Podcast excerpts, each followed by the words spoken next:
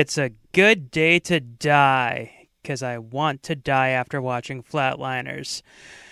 It's another all the horror collaboration for 2020.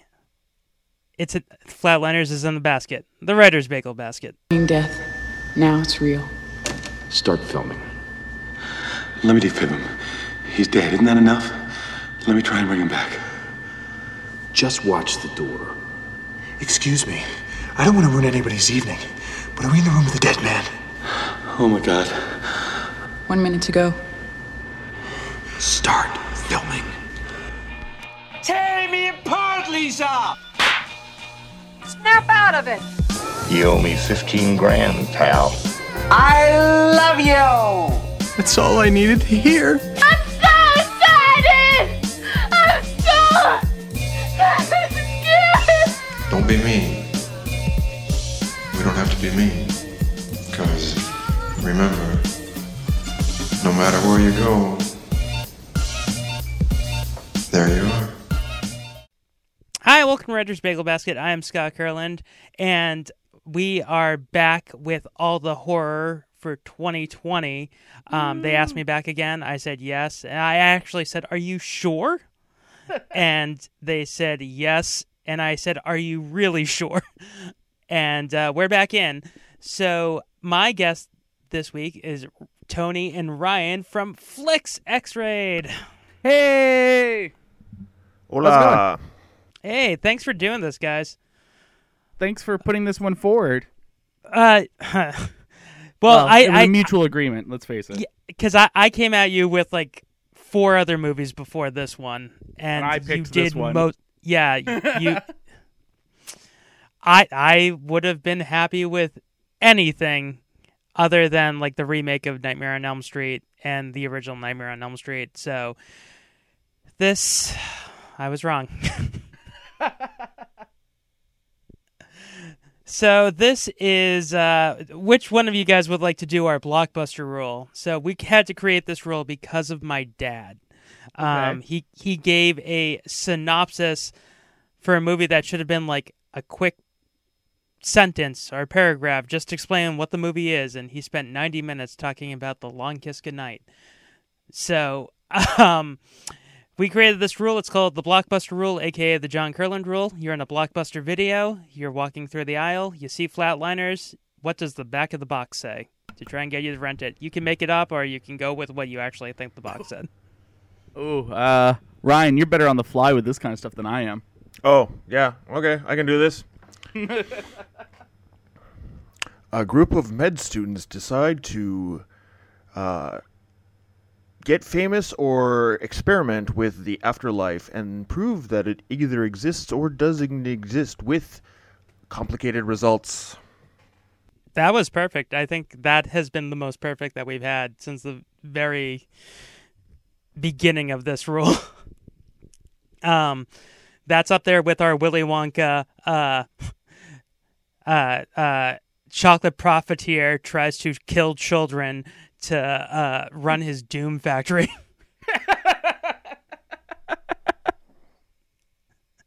so, uh, do you guys remember this movie at all? Because growing up, like I totally thought this was like a different movie than what I watched. So I remember this the first one. I I'd have only actually recently watched the second one as of yesterday. But the first one I remember because I actually enjoyed this movie uh, when I was younger, and when I say younger, as in like late teens. Uh, I re- so I remembered a fair amount of it. I don't remember. I didn't remember specifics, but I think I actually remembered it better than it actually was. If that's Yeah. anything. Yeah, I totally thought that this was like way different than than what I ended up watching yesterday. I made the mistake of watching these back to back. Oh, And then- same. And oh, the- see, I took a break in between by about five or six hours because I'm like, man, they cover some rough stuff. All in all, I just ooh back to back. You know, rough. it's funny because I know I remember I definitely rented this at one point from a video store like way back when, and but like for the life of me when I was booting it up and uh pl- and watching with my wife, I'm like, wait, this person's in it. Wait, this person's in it. Did I actually watch this film? like I had a moment where I was like, I definitely remember. I think not. I remember renting it. I remember putting it on. I don't remember a thing about this film. I totally thought that there was a second female lead in this movie. Like same. Like Uh, I- same as well. Uh, is it is this like a Mandela effect? Like we all thought that like Kim Basinger was in this film also. Is, is that Yeah. the person? Is that I- the I- person we all thought? I'm pretty sure No. I I remember it being another brunette. So I'm not quite sure Oh. if it was Kim Basinger because I was way too young when I probably watched this the first time. But like, you know, it's definitely one of those things where I'm like, I definitely remember there being someone, another female who had a much stronger part. Yeah. Yeah. I remember uh, watching this again, watching, looking at um, Julia Roberts and going, I th- wasn't there two that looked very similar? Because she actually reminded me of somebody else. I can't put the, the name to it right now. Oh, Sigourney. No, actually, Sigourney Weaver, I think it was. For some reason. Sigourney Weaver would have been their professor. Yeah, too fair. Or or it was either that or Geena Davis. Okay, I Uh, can see Geena Davis. She's around that age. Yeah, and just kind of the the facial structure and, and and that kind of stuff. But it was one of those ones I'm like, wasn't there two?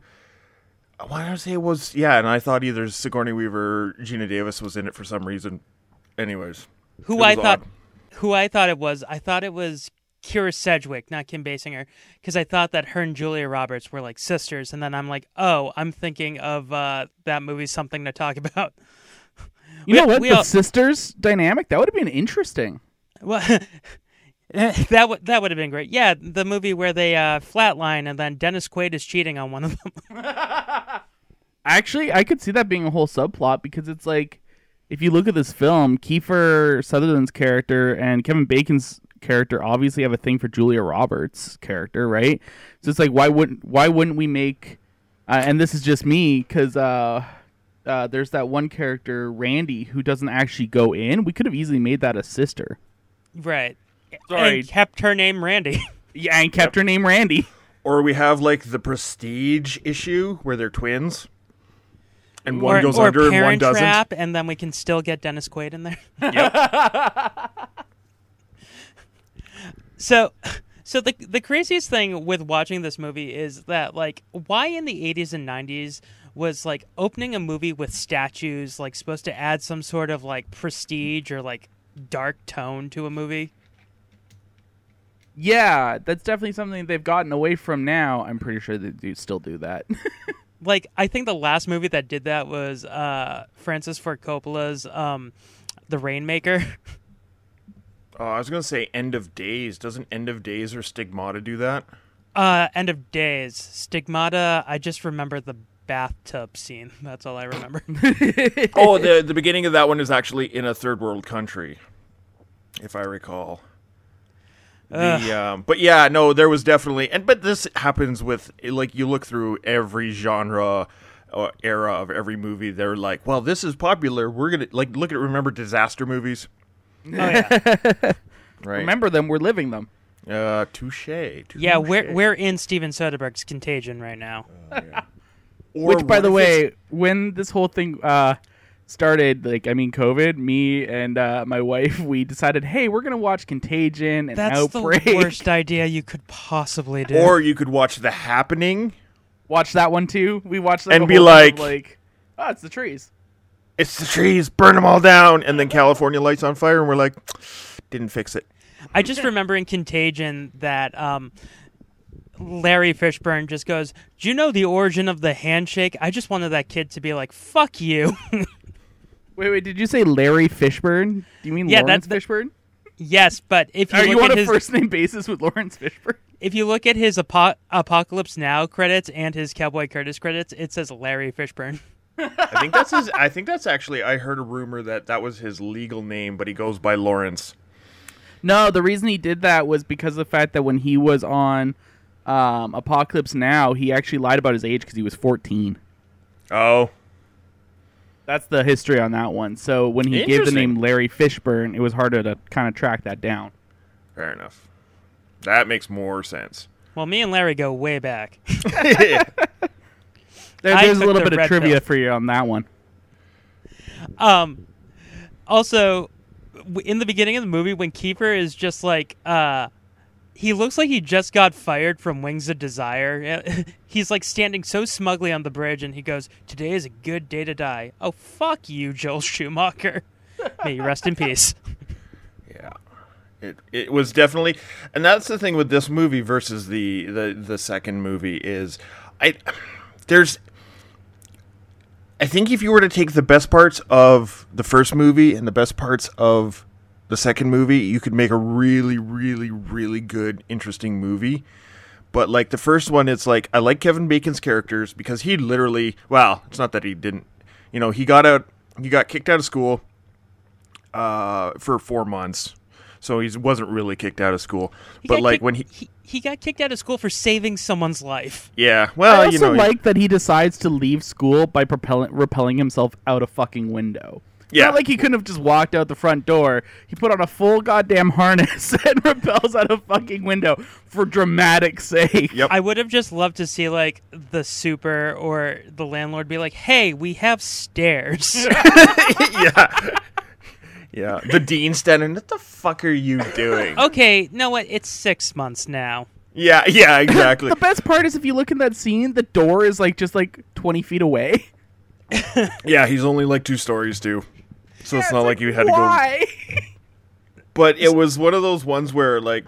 Because i in theory, he's the character who has nothing to lose. So when Kiefer actually decides to go under, it's like, okay, he's going to kill him. And that makes sense. Whereas in the second one, watching it, and I'm like, "These- are these are just random people in the same class? Like, the, at least in the first one, the group knew each other. To you know, like it seems like they knew each other. Worked Do we want to save the second one for uh, Flex? For Flex yeah, we could. Either way, I, I kind of agree with Ryan, and we can save it for mine. Um, but it's like I felt like with and to bring it back to Flatliners, not even bringing this the remake, but I feel like with the first one, uh, there was a lot of story elements that were missing. For the runtime that it was, I felt like it was very very dry and haphazardly scripted. I noticed that with like a lot of like late '80s, early '90s Joel Schumacher movies, um, like Lost Boys. Watching Lost Boys again, like he doesn't explain the the vampire like logic until maybe 55 minutes into the movie. Oh man, it's been so many years since I've seen The Lost Boys. like like he he doesn't explain the fact that oh yeah they can actually have real food or they they actually you know you have to bite another vampire or drink their blood in order for you to become like a douchebag vampire Or just become a douchebag like Kiefer. yeah Ke- Kiefer Sutherland's character so Joel wanted Kiefer to play the Kevin Bacon role and wanted Val Kilmer to play the Kiefer role and the studio was like no they're like Val Kilmer's the nice guy, and Val Kilmer's like, "Don't worry, I'm not doing the movie." I I would say the casting in the first one, other than there only being one female, really ever. Um, I thought the casting worked for that time. Like Ol- Oliver, um, Oliver Platt. yeah, I, I have in here that uh, seven. Uh, wait, there's five of them, right? So four times I have Kevin Bacon is too good for this movie. Kiefer Sutherland's too good for this movie. Oliver Platt is way too good for this movie. Billy Baldwin makes sense. I- I- yeah, exactly. And Billy Baldwin's actually character seems the w- weirdest. Also, staring at him with that hair, that short hair, I'm like, is that Alec Baldwin? At that Billy, right? Billy Baldwin is the Kirkland Costco brand of the Baldwins. Yeah. Like, we, we couldn't afford Alec Baldwin. Get somebody who looks close enough and make him a douche. Um, like th- this entire movie, Billy Baldwin is playing Patrick Bateman from American Psycho. Like Before American Psycho. Well, the book came out at this point. Oh, all right, fair enough. Touche. But Billy Baldwin, like when he's Billy Baldwin tapes women having sex with him. Ugh. But Oh, when when he's looking at the camera, if you look at the angle, you you only see him. So it's not more of it. It, it seems less of like filming the women. I think he just likes seeing himself naked on camera. So I think why he just likes degrade his own these? ass. Yeah, like like oh man, why didn't he just film like 20 tapes of him and his ass. Because Well, like even that- then, the dude apparently likes the same spot from and missionary position. Yeah, like it, it's definitely like a hedonism thing from him watching. If you watch, like it's like, what do you? And don't get me wrong, like that was creepy on a extended level, but like, and also like his he didn't even get punished for it, arguably, right? His like fiance left him, and her family's rich, so you gotta assume that she's gonna tell high society. So I would hope so, and like, but all the other women don't find out. I kind of, you know what? This is gonna sound really weird, but it's like one of those things where it's like I like the way the fiance left him and what she said. Oh, Like, yeah. that moment was so good because it's like she's like, I'm not even mad that you cheated. I'm mad at the lack of respect you have for women. Yeah, no, that was that was really good, but like like her her position was great, and actually, um, it was it was like actually there's I guess there's the second female in in the entire movie. Um, barely. Hers is a cameo. Like I, I have in my notes that Hope Davis probably filmed her cameo for Home Alone as the French flight attendant the same day she filmed her cameo for this yeah, movie. yeah. But like it was one of those ones where yeah, she stuck it to him, but like that was all his punishment. And whereas like I like the setup in in in this flatliners because so Kiefer goes under and then he doesn't tell any he obviously he can't convey what's happening. Then he gets the shit beat out of him and he's not sure who it is, but like it it was oh, one of those I, I, I believe hundred percent that he knew who it was from the very beginning. So, but he he with he withheld that information uh, right away. Whereas I think in the and this is more in the reference to the second one is is like the consequences of their going under. It was not relevant for until like two plus had gone under. You know, like it was very very um, obvious right up from the front that yo your past sins are coming back and they are gonna fuck you up. Sorry, I can swear on this one, right? Oh yeah, absolutely. Okay. I should have asked first, but it was like he's like holy shit, he's getting like beat beat up by this little kid because of his, you know, his past sins like he drew them back and then he withheld that information and he's like, "Yeah, you guys go cuz he doesn't know what their sins are, but like i don't know how, you know, they could be worse, you know, the skeletons nobody was at the time, but it was just one of those things where it's like like they got all pissed at him because he withheld that information and let them go under. Like Kiefer was definitely one of the biggest dicks in that entire scenario. Well, I, I think feel- it's also a level of arrogance too with that Oh, because he probably thinks to himself, no one could have the sin level I do, so everyone else should be fine. Yeah. Potentially, yeah. Uh, well, Kevin Bacon's was like kind of the blandest, where Julia Roberts, when you realize it, she was watching her father do heroin, and I literally have in my notes just heroin in giant cap letters and nothing else.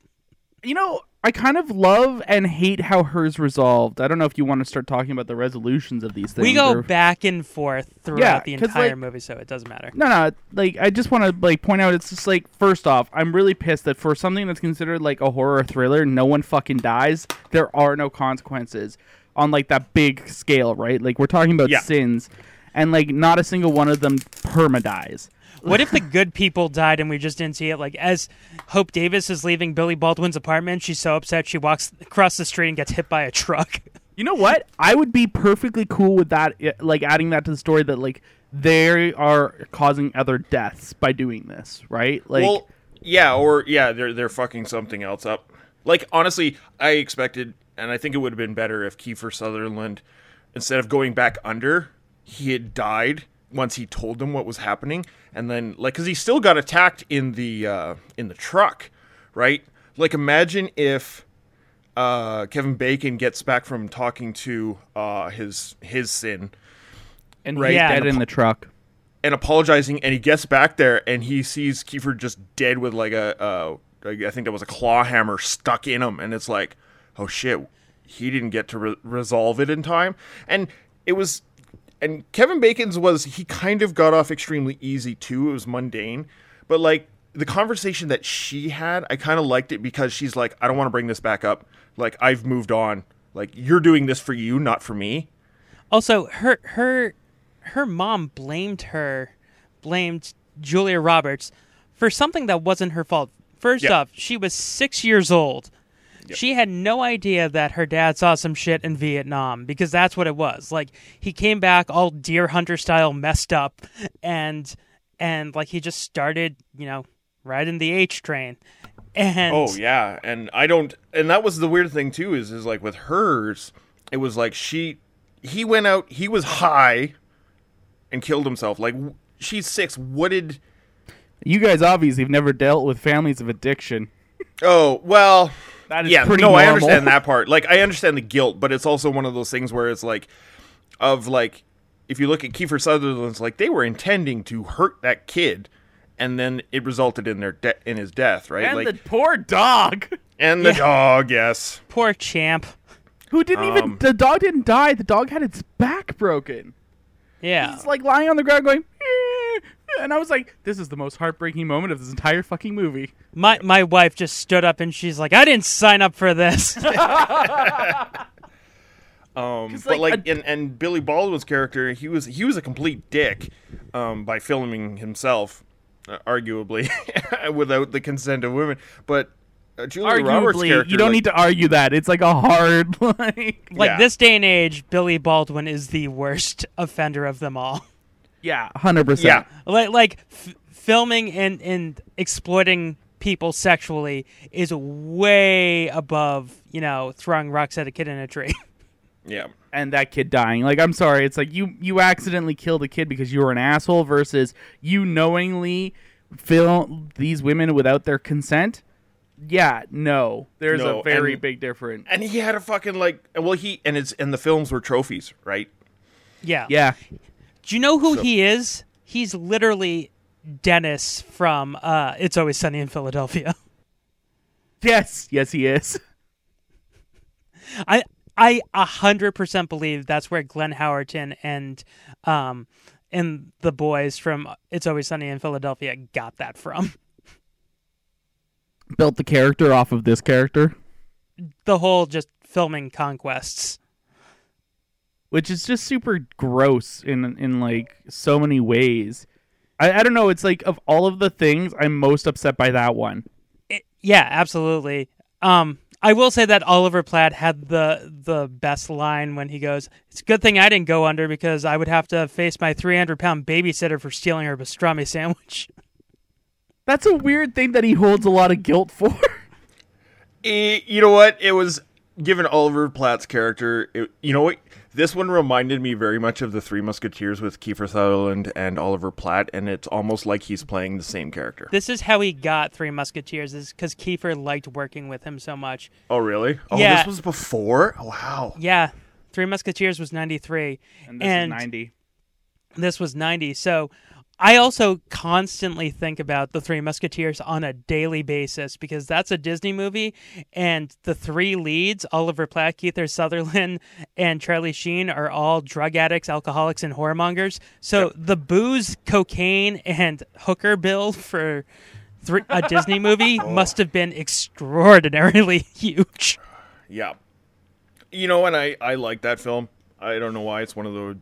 It was probably the best of the Three Musketeers renditions Yeah, live I action. truly I've believe it's the best Three Musketeers movie. Um, but I also it's got Tim Curry in it and Rebecca De Mornay, and they have amazing roles in that too. But that's a That's Rebecca De Mornay, podcast. that's who I was thinking of who should have been playing Julia Roberts' role because Julia Roberts is like not a wet fish. Yeah, I was about to say a wet fart, but um But like so she was engaged to Keith or Sutherland at this time. They have the chemistry of siblings. Like oh yeah. like they could have been cousins up there. I don't I didn't believe their love story. I didn't believe their attraction.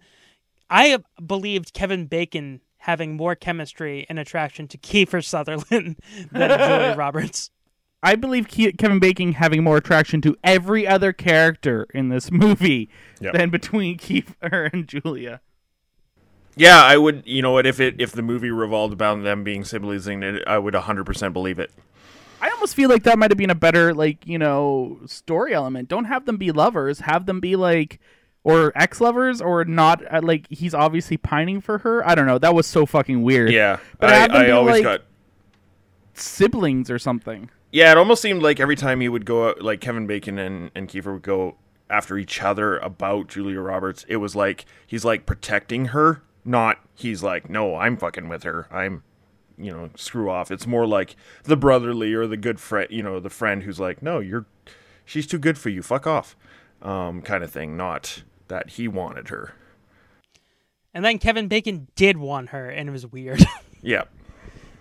No, I don't Um, want her. Just kidding. Also, weird weird research that I found in in researching this movie. Kevin Bacon wasn't allowed to cut his hair, so Schumacher didn't want him to have long hair because Kiefer Kiefer kind of had that same hairstyle. So he's like, Kevin, you have to cut your hair. And Universal came in and they're like, he's filming Tremors. He is not cutting his hair. That's funny.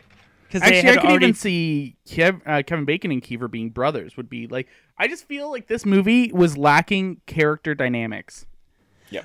what I would have loved is that every time the um the ghosts of their past like comes back, they just age a little bit. So so by the end of the movie, Keith Kiefer has been replaced by Donald Sutherland, and the rest of Oh, that would have been so good. Or if it was Donald Sutherland coming after him. you stole my simply orange.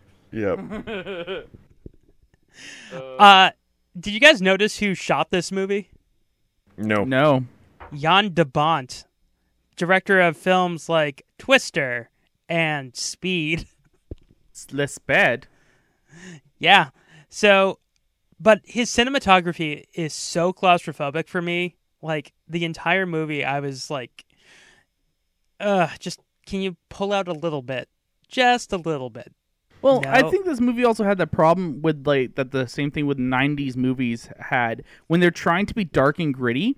It's almost illegible what's going on. Uh, I agree hundred percent.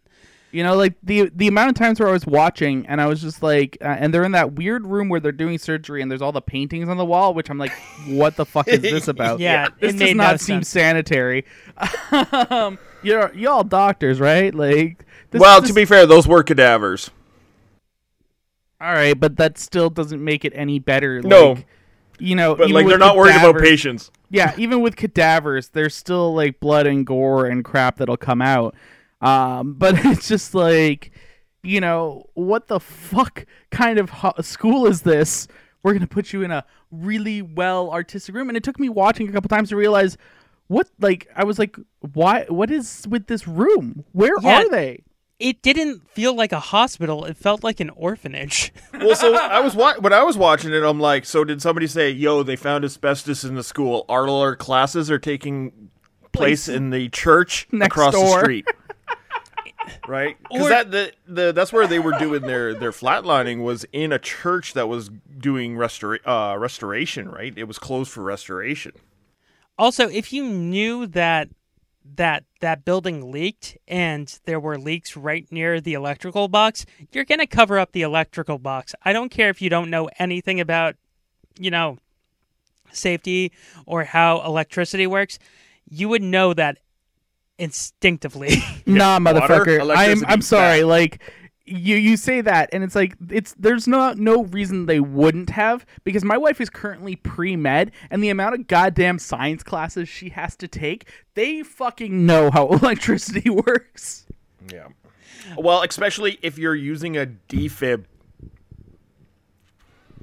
Right? Like they 100% Yeah. understand like the principles Like, of electricity. Yo, you have to clear and don't touch this thing. We've got high voltage. Oh, it's there's a and like they know the reason they say clear is so nobody's fucking touching the cart because it's made of metal and they will get zapped potentially and fucking stop their heart. Like it's like, oh yeah, no, don't touch this thing when we kill you with a defib. Oh, but that big electrical box that it's raining on, yeah, now that'll be fine. So Vanity Fair or GQ had like a real doctor watch medical stuff, and they showed them bringing someone back to life from flatliners. And the first thing the doctor said is, "You need to put petroleum jelly on those paddles." well, and they should have even removed Julia Roberts' bra. That thing has a metal wire in it. Oh yeah, that's and that yeah, that was the thing I was watching. I'm like, I understand why they didn't, but it was like, yo, even if you're using an AED, which wasn't invented at the time, it's like you have to move that because that's where the arc is going to go. Yeah, that's why it's like most of those uh, kits actually have a pair of scissors in them. Yep. Yeah. Um. Also, if these people were dead for even more than thirty seconds, wouldn't they have all shat their pants? Hundred percent. Yeah, like like they don't even address that. So we Maybe they were believe- wearing depends, Ryan. Burn. if anything, they would have farted. They would Yes. have released all the gas. But uh, th- that could have been fixed with a line of dialogue. Just so you know, we're gonna die. We could like the movie Pop Star with Andy Samberg, where Bill Hader's cameo in the movie is a guy who loves flatlining because of the movie Flatliners. He literally says the line, "Did I shit myself?" Probably because he's had it happen before. Although, uh, back to the uh, the EKG thing, uh, one of the things that I or not EKG, but like them actually using the defibrillator. One of the things that I actually really like is when they're arguing over uh, doing it the first time on Kiefer, and then like they're trying to literally stop Kevin Bacon from like using the charge, or was it Kevin Bacon or who was it? yeah, Kevin. Ba- uh, Well, Julia Billy was gonna Baldwin was gonna Kevin took it- inject him with it from him something. because he had nothing to lose. Yeah. And then we see um, Billy Baldwin like actually tr- like going to stop and then he says clear and he like jumps back really rapidly and I kind of like that. It's a weird little moment, but I was like, "Yes. Yes." Well, also like every time. So has anybody? I know Tony has. Have you done uh, first aid at all? Uh, like uh, taking a course? Yep. Because like you look at those chest compressions, and obviously they can't do it because it's a movie. Like you're going to tr- crush their chest cavity doing ch- chest compressions, right? The- like you're you're gonna. be If you don't break a rib, you're be- not doing it right. Yeah, Yeah, exactly. Like you're literally pushing the chest, the uh, what is it, the xiphoid, that little bone right on the end of your Yeah. uh, rib cage. Basically, you ha- are that's gonna probably shatter, and you're pushing so hard that you're pushing the bone against the heart to cause rhythm. And now, it's, you know, it's one of those movie things where they can't do it. It's I'm like, if you if they did chest compressions to bring you back, you were fucking like down for days of just being so sore if and because they br- would have broken bones Well, that's what. I, okay, so the only compliment that I'll give for the new Flatliners is when Kiersey Clemons is doing the chest compressions, and uh, what's his name from Rogue One goes, "No, you're not strong enough. Uh, you need someone to really break his chest, uh, break her chest." So he has uh, the other guy do it, like the the, the yeah, Billy I was gonna of that say movie. uh, like that moment in the new one. I was like, "Yes, that was such a good moment." So, like, that's the only credit I will be giving on either this podcast or on your podcast for that movie. um, but yeah, um, I'm convinced that Kiefer Sutherland's afterlife is just Stand by Me. like, like it would have been great if, as soon as he dies, you just hear Richard Dreyfuss's voice be like, "I'll never forget the time we killed that kid in the tree." I don't know who the rest of the gang is. uh, I actually think what's interesting um, about his afterlife too. I know we see the dog, uh, bless its little heart, get its back broken, and the scene. Stop talking on- about that. No, no, I'm bringing it back to that because I want to talk, point out about how like how bad I felt for the dog that had to pretend its legs were broken and crawl along the ground. Um, but also we see that scene of the dog crawling and it's got a diaper on, which means that that dog survived. Oh God. Tony, please stop talking about this. I, I just want to point that out, like that one little moment. I was just like, and then when we later find out about the dog, I'm like, the dog didn't die; it just had its back broken. Oh fuck, that's worse. That shows what a fucking piece of shit Kiefer Sutherland was even as a kid. also, Just we never find out, out. his we never find out if Nelson is his first name or his last name. I thought it was his uh, first name. uh, i think uh, officially in the credits is his first name but i like to think of it like Cher, madonna beyonce Don't Just early Nelson. on someone else someone else addresses him as like Mr. Wright or something like that or Dr. Wright. Oh, I, I thought kind- I thought they were being condescending. Yeah, no, because his last name's Wright. Oh, okay. I kind of wished, and so spoiler for the second one, I kind of wished it was the same character in the second movie. Yeah. And he, like, had an, like, part of it was he found out what they're doing. He's like, no, you fuckers, this is bad. I know know why. it's done. Or he goes, my turn. Yeah, yeah. Fuck it, I'll show you how it's done. you kids, you don't know shit. He's like, I've been doing this for years. Why do you think my hair is this white? Bam! or or what it is is he's fucking he's actually as soon as they start doing it his past actually comes back and starts kicking the shit out of him again and that's how he knows they're doing it Ah, damn, not again. open Um, the door I would have loved for for in Billy Baldwin's afterlife. It's just the Baldwin family Thanksgiving dinner, but he's always stuck at the kids' table. and all his tapes are actually just playing on the on the on the mo- on the t- any TVs that are there That that was that was so weird. Um, yeah That just anywhere he went, he'd be watching it. And at first, when he sees it, he kind of is like, "Okay, what's going on? Is this Daniel? Steven? All right, come out, guys." yeah yeah Well, and even then, like one of the things I think is interesting is the first time he has it happen, like the absolute first, he's in the middle of trying to pick up a chick, Ugh, God. like using near-death experiences because apparently she's the weird girl who's had a near-death experience, and Yeah. he's decided she's my next conquest, and that's when it starts. was that Colleen Camp? Was that Clue star Colleen Camp? oh, I'd have to look it up I'd I- have to look at it this I looked don't like her. Cause, cause, like I was playing a game in in Julia Roberts' uh, death support group, which incredibly upsetting. That scene was so upsetting. Um, there is a woman. I wasn't sure if it was Jan Hooks from SNL or Beth Grant from Donnie Darko. I was playing that game over and over again. I'm like, no, I think it's Hooks. No, I'm pretty sure it's Grant. Uh, I'm actually just looking it up right now. There's a whole lot of ones that are just called Joe's Women. Oh God. Oh man. So you know what though? Like when he when he goes back to his apartment and they're all there and they're all doing his really really shitty lines.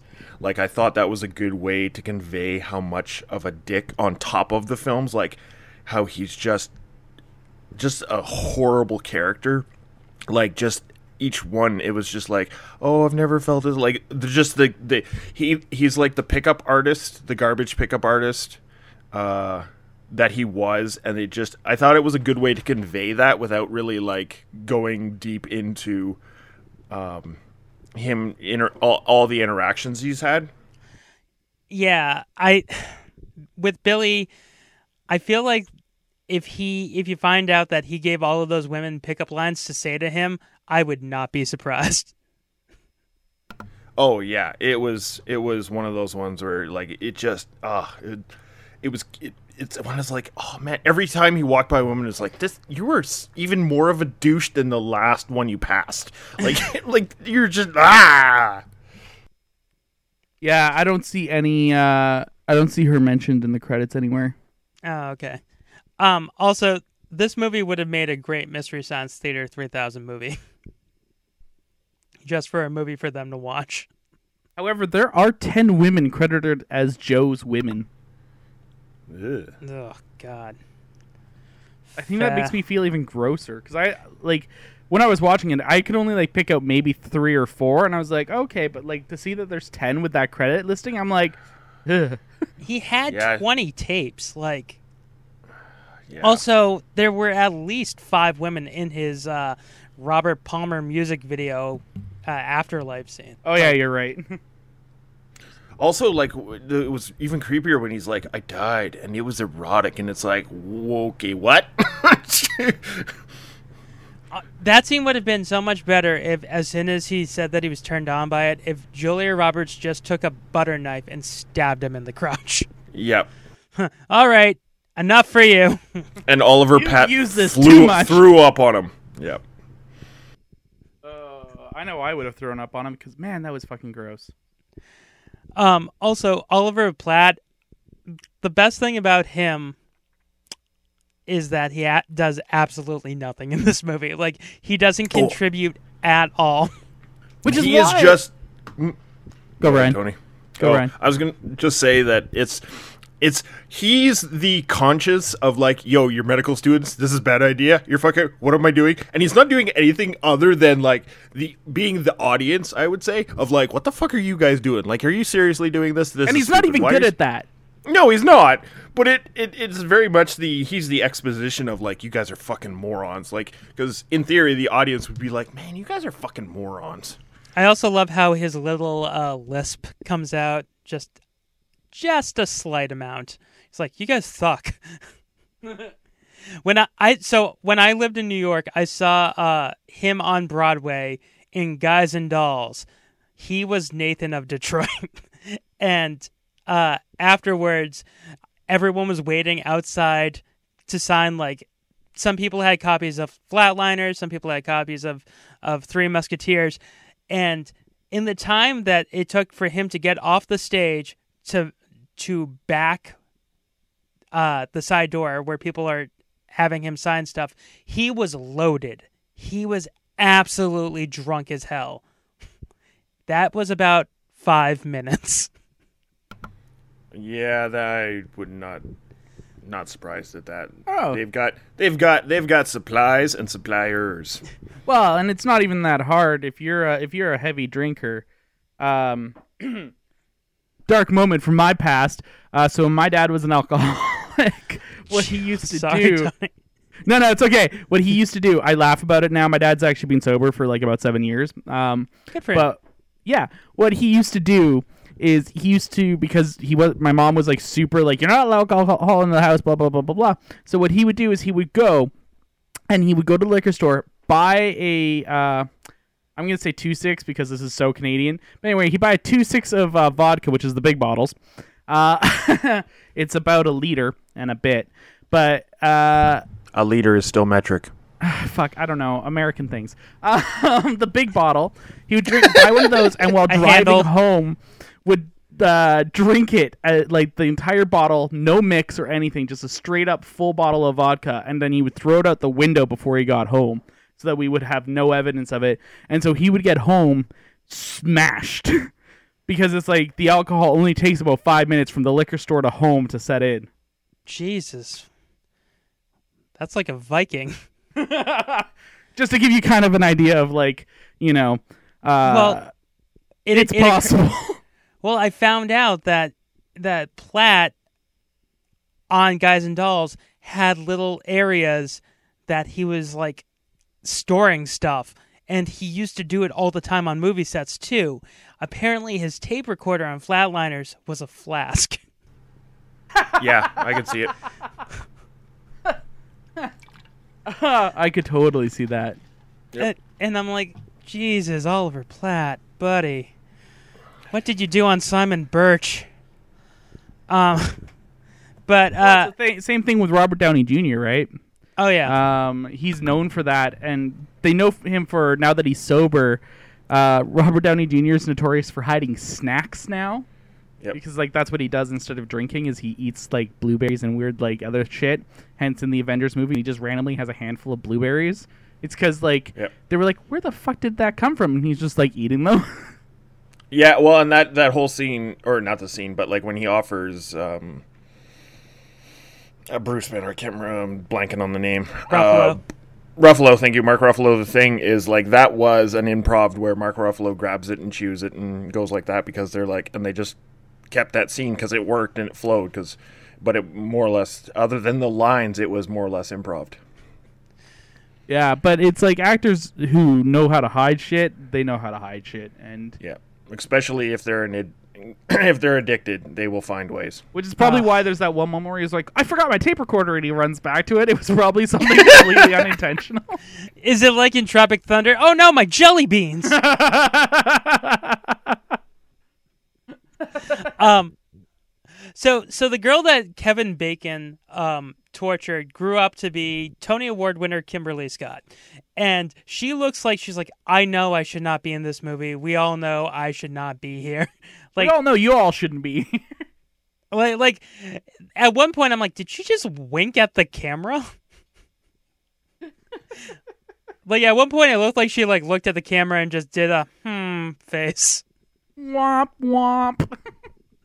One of those. Well, even the way that she said, like, talks to um, Kevin Bacon about is like, it almost feels like she's like advising him, maybe you shouldn't have done this movie. I'm, I'm your angel. The, so we already talked about the movie Basketball on this podcast, but at at the end when Kimberly Scott, uh, whatever her character's name was, was it Trisha or the girl that he tortured? Um, when when she calls him back and he turns around, it just reminded me of basketball, and I just wanted Kevin Bacon to be like, "I don't have your fucking ball."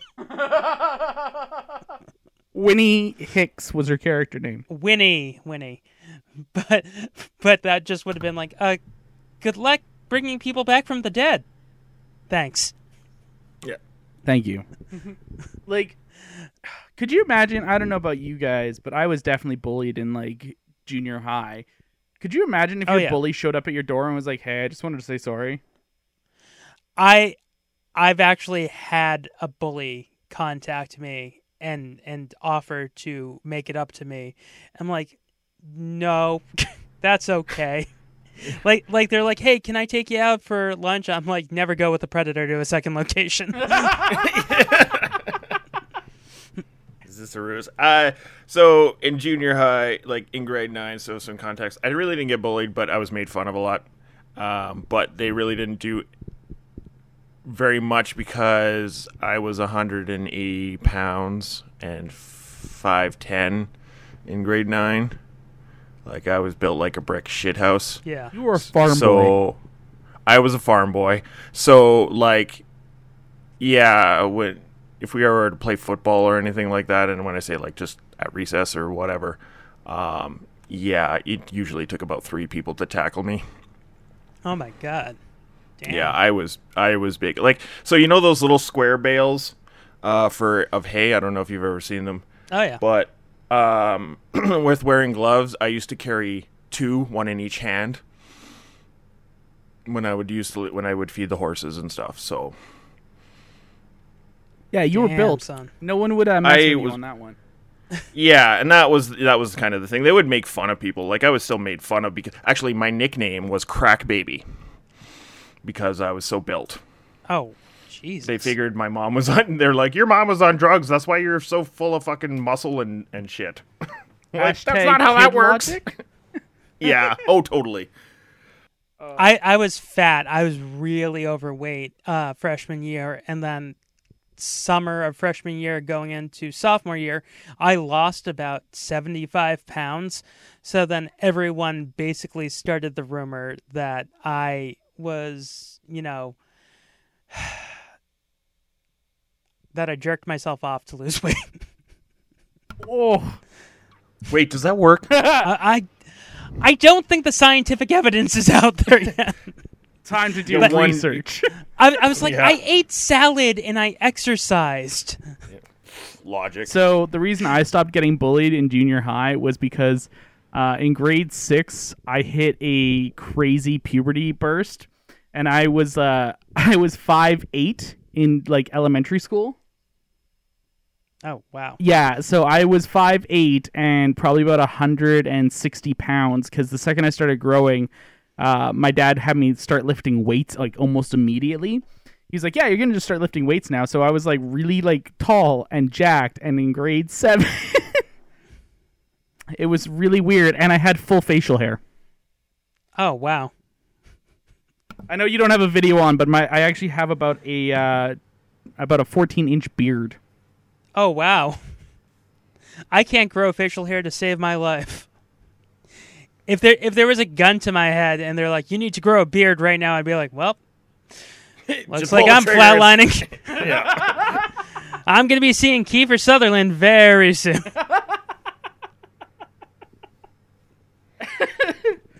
Uh, yeah, no, I was that kid. I got the nickname Chop, uh, Chops for a long time because I had big mutton chops. And people would like to come Oh, around and pull nice. on my facial hair to make sure it was real. They're not mutton chops. They're thigh ticklers. oh my god. I'm pretty sure if I used that line in junior high, I would have gotten slapped. If, if you use that line now, you're gonna get slapped. I don't know. Actually, my you should wife. get No, would you're probably gonna get laugh. canceled. Yeah. Host. You know uh, what though? If you use that on your wife, she'll agree. You'll be like, yeah. like like I've I've tried to grow everything from a mustache to the the Doc Holliday, you know, whatever Val Kilmer had. The Huckleberry, I'll call it. I can't grow facial hair to save my life. It comes in in patches. I I look like the Wolfman from Monster Squad, like as he's dying and turning back into a human. Yeah, no, I never like everyone talks about the patchy beard problem. I'm like, I never had that. Like it was Well, like fuck you. over a summer. I was also like abnormally tall and had to deal with the fact that I went through puberty in about two months. Yeah, I'm five six. Fuck you again. I haven't grown more than an inch. I'm only five nine, man. I've been the same height since elementary school. Ugh, I've been short since middle school. My brother is six three. Jesus. I know, right? I'm like, what the hell? What genetics? God damn it. Uh, I've seen twins. I know how it works. And your brother is completely hairless, right? Actually, yeah, he can't grow facial hair. Is his name Julius? it's me, your brother, Julius. No, but his name is Eric. Still very German. Uh.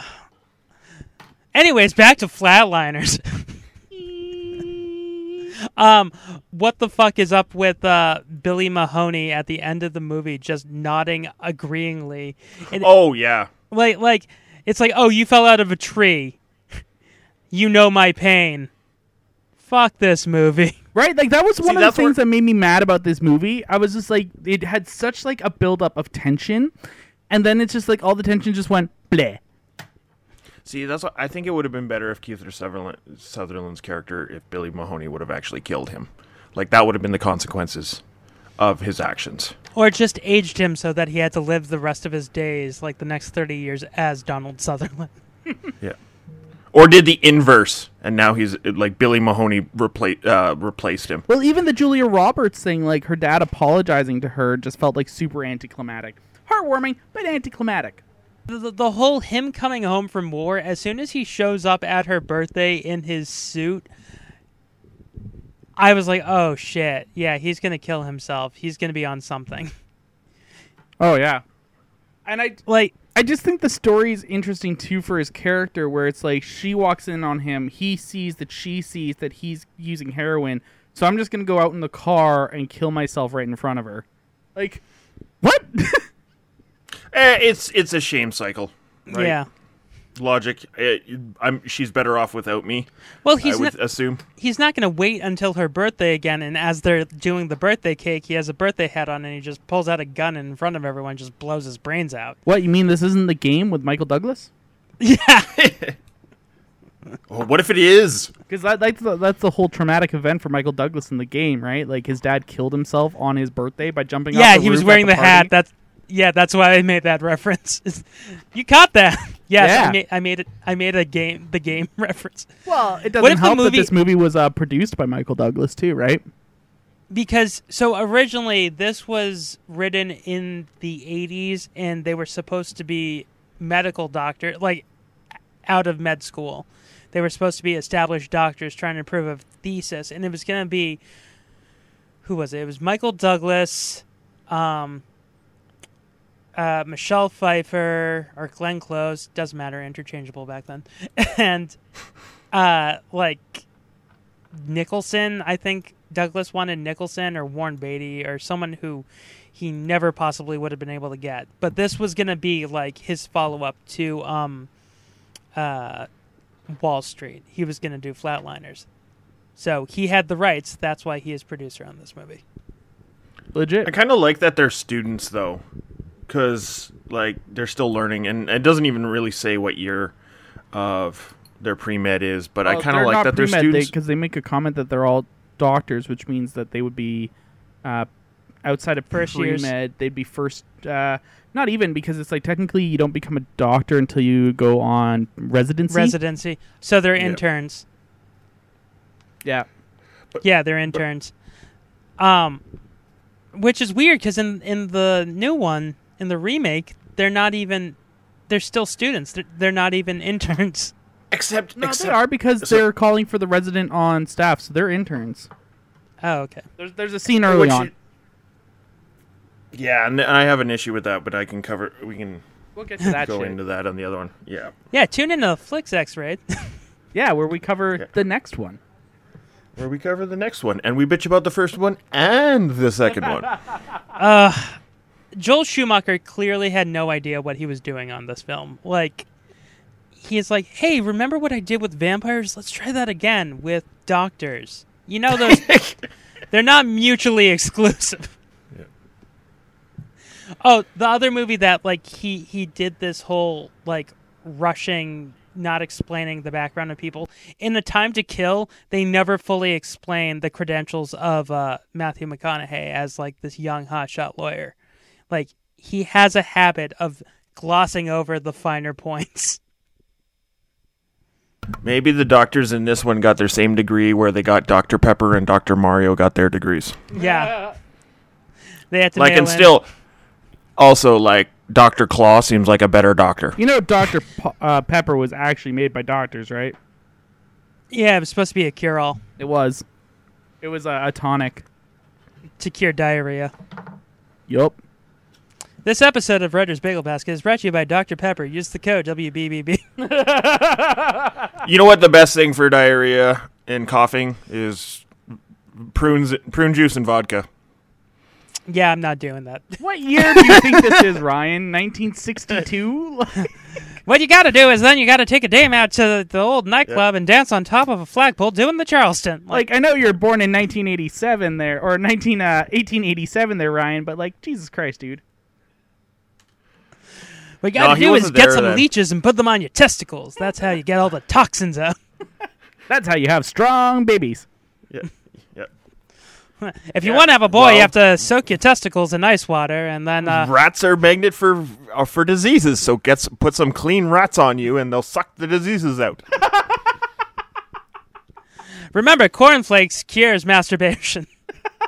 Because of how bland they Nope. are. nope, that's not true. that I can I, Crunch, I have, crunch, I have crunch, empirical crunch. proof on that.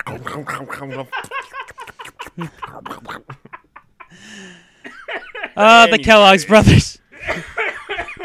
It, it's weird. I would I would have loved in this movie if they tried to do weird cure-alls.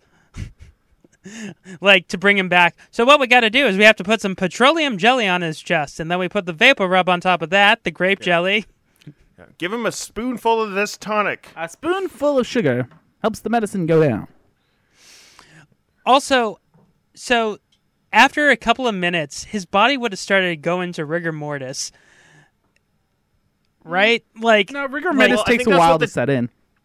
Yeah, I think that's what the temperature blanket was supposed to help with. Is basically like you're slowing everything down, and then that's why. So when he's dead, he's actually cold and dead, versus being warm and dead. And then then as they, that's why they are warming them up, bringing them back to life, is because you're just kind of getting everything moving. Like it's the whole theory of like um, stasis. It's so you're not quite freezing them, but you're slowing your heart rate. You're slowing the just the, the viscosity of your blood is actually changing, right? So okay. the the the craziest of everything is not that they needed the heating blanket or the cold blanket. It's after they die, the first thing that they want to do is go out to a, a diner and have breakfast. See, and this is my biggest problem with this because it's like they first off they go to a diner and he's obviously not doing good, so they're like, yeah, we'll just leave him in the van while we all eat. Um, but then they actually show recovery time for all of the characters, like they're actually having to go home and like rest, which would be way longer than it was. Yeah. Also, I remember in this movie, I remember them doing it multiple times. Yeah, Yeah, it felt weird get- that each of them only did it once. Like for some reason, I just clearly remember. I've had this problem on this podcast, remembering a movie that I thought was completely different, and it was, I, entirely different movie. But I remember them dying like multiple times. Um, Oh, it's the Shazam. it's the sh- Scenario? Yeah, yeah, it, it's the whole Shazam Kazam thing. Oh man, Shazam, Shaquille O'Neal. I had to Yeah. explain that to someone the other day, uh, what the Mandela effect was, and so I looked up a list of them, and I was reading off like questions. I'm like, "What do you think this happened?" And he got all of them wrong, and I was, I blew his goddamn mind. So, uh, besides Val Kilmer almost getting casted, Oliver Platt's role almost went to Nicolas Cage. I would have uh, actually preferred that with uh, how little Oliver Platt does in this movie. I think Nicolas Cage would have been a little bit more dynamic. oh, oh, guys, guys. But but what what era of Nicolas Cage? This would have been like right after Vampire's Kiss. like yeah, we need the most Nicolas Cage. Nicolas yeah, Cage this would have been movie. Vampire's Kiss, Moonstruck, Nicolas Cage. We almost need Face Off Nicolas Cage. That doesn't happen for another seven years. Yeah, so I don't know if he would have been like In maybe this could have been the precursor to the Face I Off could actually Nicolas see Cage. Nicolas Cage like '90s, like early '90s Nicolas Cage pulling this off. Oh yeah, he could do it, but uh, like I think to, to you're not getting the best Nicolas Cage at that point. No, I mean, what if his character from Raising Arizona was this character, and like every time he brought someone back to life, you just hear.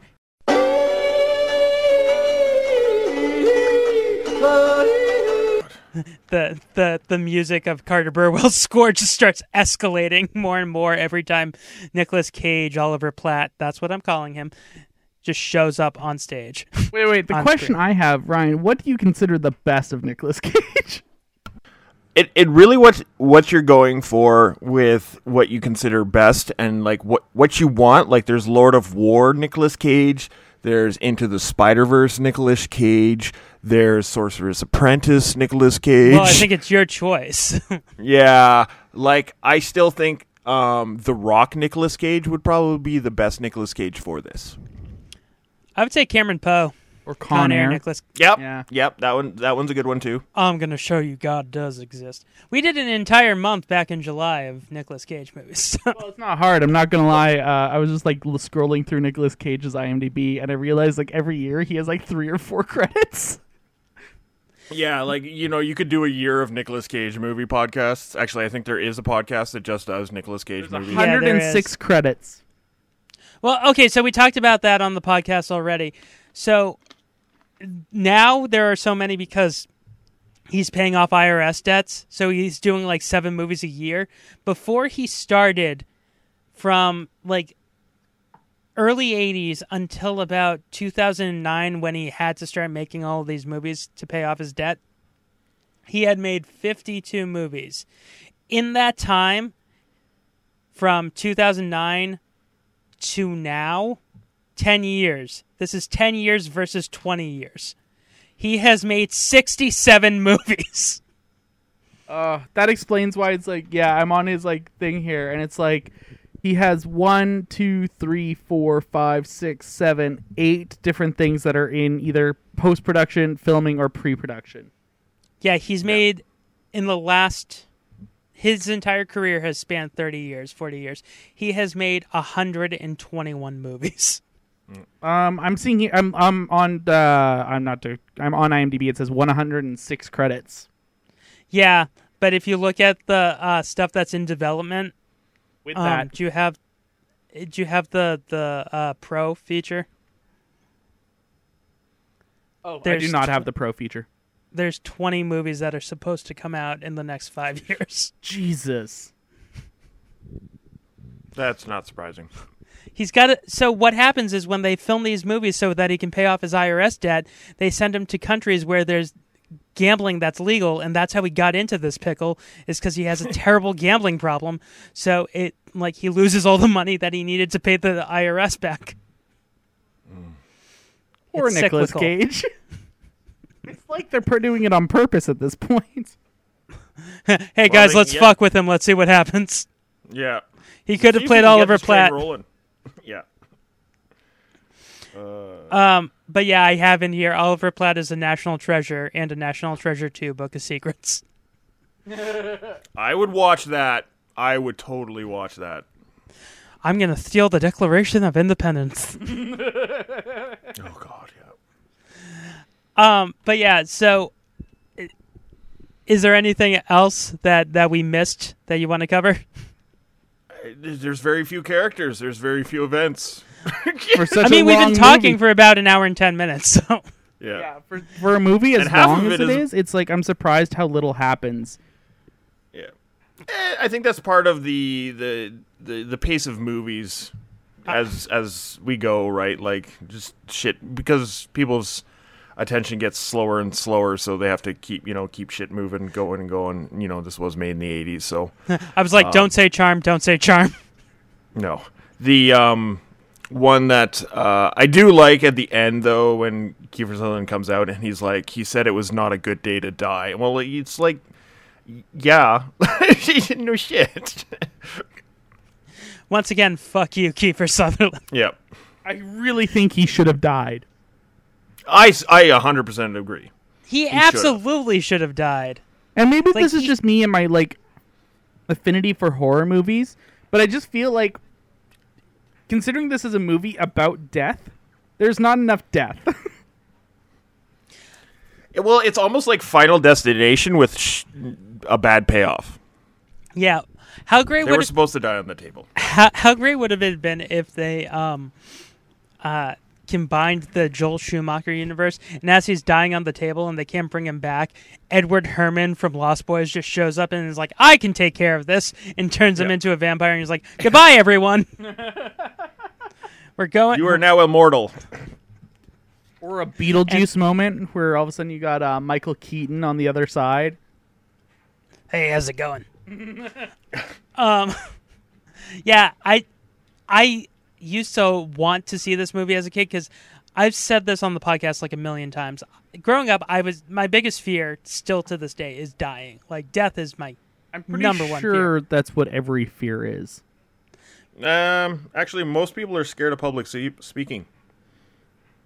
I, I wonder how that's changed with Twitch and cameras and stuff. though. Imagine dying from public speaking. The two biggest fears. Yeah. Well, what was it? More people would want to be in the casket than giving the eulogy. But yeah, as a kid, so as a five year old kid, I was terrified to death. And my my dad's like, "No, it would be a great idea. Let's show him flatliners." Oh God. How'd you learn how to swim? You have to throw the kid in the water. Throw him in the deep end, and if he survives, he's a survivor. Yep. If he's not, he yep, he wasn't. He was a witch. Burn him. So yeah, um, this movie always like scared the crap out of me, but I always thought it was so cool. Now watching it as an adult, I'm like, no, this movie sucks. This is one of So- those movies that you probably should have kept in your like, you know, your your fond memories of this film, not rewatching it. Yeah. It. What was it? I think it was Lost Ho- Highway where there's a really good quote where it's like we want to remember things the way we remember they were, not the way they actually were. yeah, Well, it's like never ending story. It's my biggest go to for something like that. I always say to people, if you love that film, don't go rewatch it. It's an hour and ten minutes long. The horse in the marsh scene happens after fifteen minutes, uh, and it makes no sense. and also the the animatronics does not age well. No. I can be more forgiving about like something like that not aging well, but the fact of the matter is, it's like if you think about Neverending Story when you grew up, you're like, man, that was a long film and a lot of shit happened. It's like, yeah, it's an hour and ten minutes. Doesn't technically count as a feature anymore. Yeah, yeah it has to be what seventy six minutes or seventy nine minutes for it to be considered a feature. It has to be an hour and 20 minutes, so I think it's like 80, So 80. 80 minutes. Yep. And it's an hour 10 with credits. So it's a short film. Yep. Yeah. The never-ending story is a short movie. Don't worry, it ends really Yep. quickly. yeah. That that's like on The Simpsons. This will be my greatest lawsuit since I sued the never-ending story. Sure. Yep. So, on this podcast, we have a little rule. You have a bagel basket. There are 13 bagels, baker's dozen. How many bagels are left in your basket? That rates this movie. like, how many bagels did I eat watching this film? Yes. Like like on a score, if if the movie floored you and it's perfect, thirteen are left. If this movie sucks, there's nothing left because you were so bored. I was eating Oh, my okay. feelings. Yes. That's what happens when a podcast is created by a former fat kid. Uh, feelings. They go down well. Yep. Ah. So I'd probably have about six bagels left, but it also depends on how what kind of smear there was. it's up to you. It's a rating system. They're not real, Tony. Oh no, Tony will put them next to him if he needs to. I'll, I'll go buy bagels and smear. how many bagels can I eat in an hour and forty minutes? Oh, don't no, don't do that. Don't. That's a bad thing. Um, I would have to give it probably. I would say six as well. It's like I said at the beginning. It's not as good as I remember it, but it's okay. It so Yeah. Um, I'm going with watch it when you're twelve.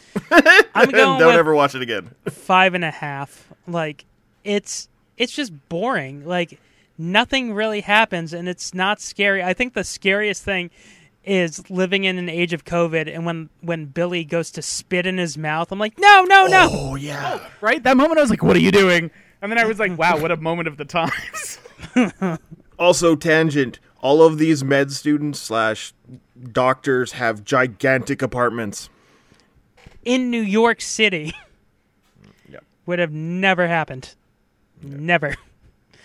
So, uh, guys, you want to uh, promote your podcast?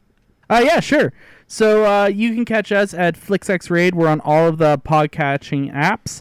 Uh, we're also on Twitter, Facebook, and Instagram. We like to uh, also review movies. We do it a little bit differently. We like to play games while we do it, kind of trivia style games, uh, while we talk about the film. So you can check us out uh, wherever you download your podcasts. And you can find us on Twitter, Instagram, and uh, Facebook. No one goes on the Facebook. Come on, guys, just like the Facebook. It didn't do anything wrong to you. Um, it's very upsetting. Like I, I've watched a new podcast form after the last three months, and they have over like twelve hundred followers, and I still can barely bit break seventy. Dollar dollar bills, y'all. That's the only way to do it on Facebook. It's pay to play. Ugh, nope, not gonna happen.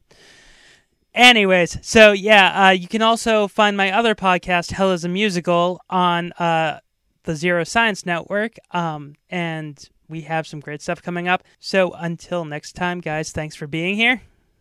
Thanks for having us. Yeah, thank you. It was fun. I'm Scott Curlin. Bye.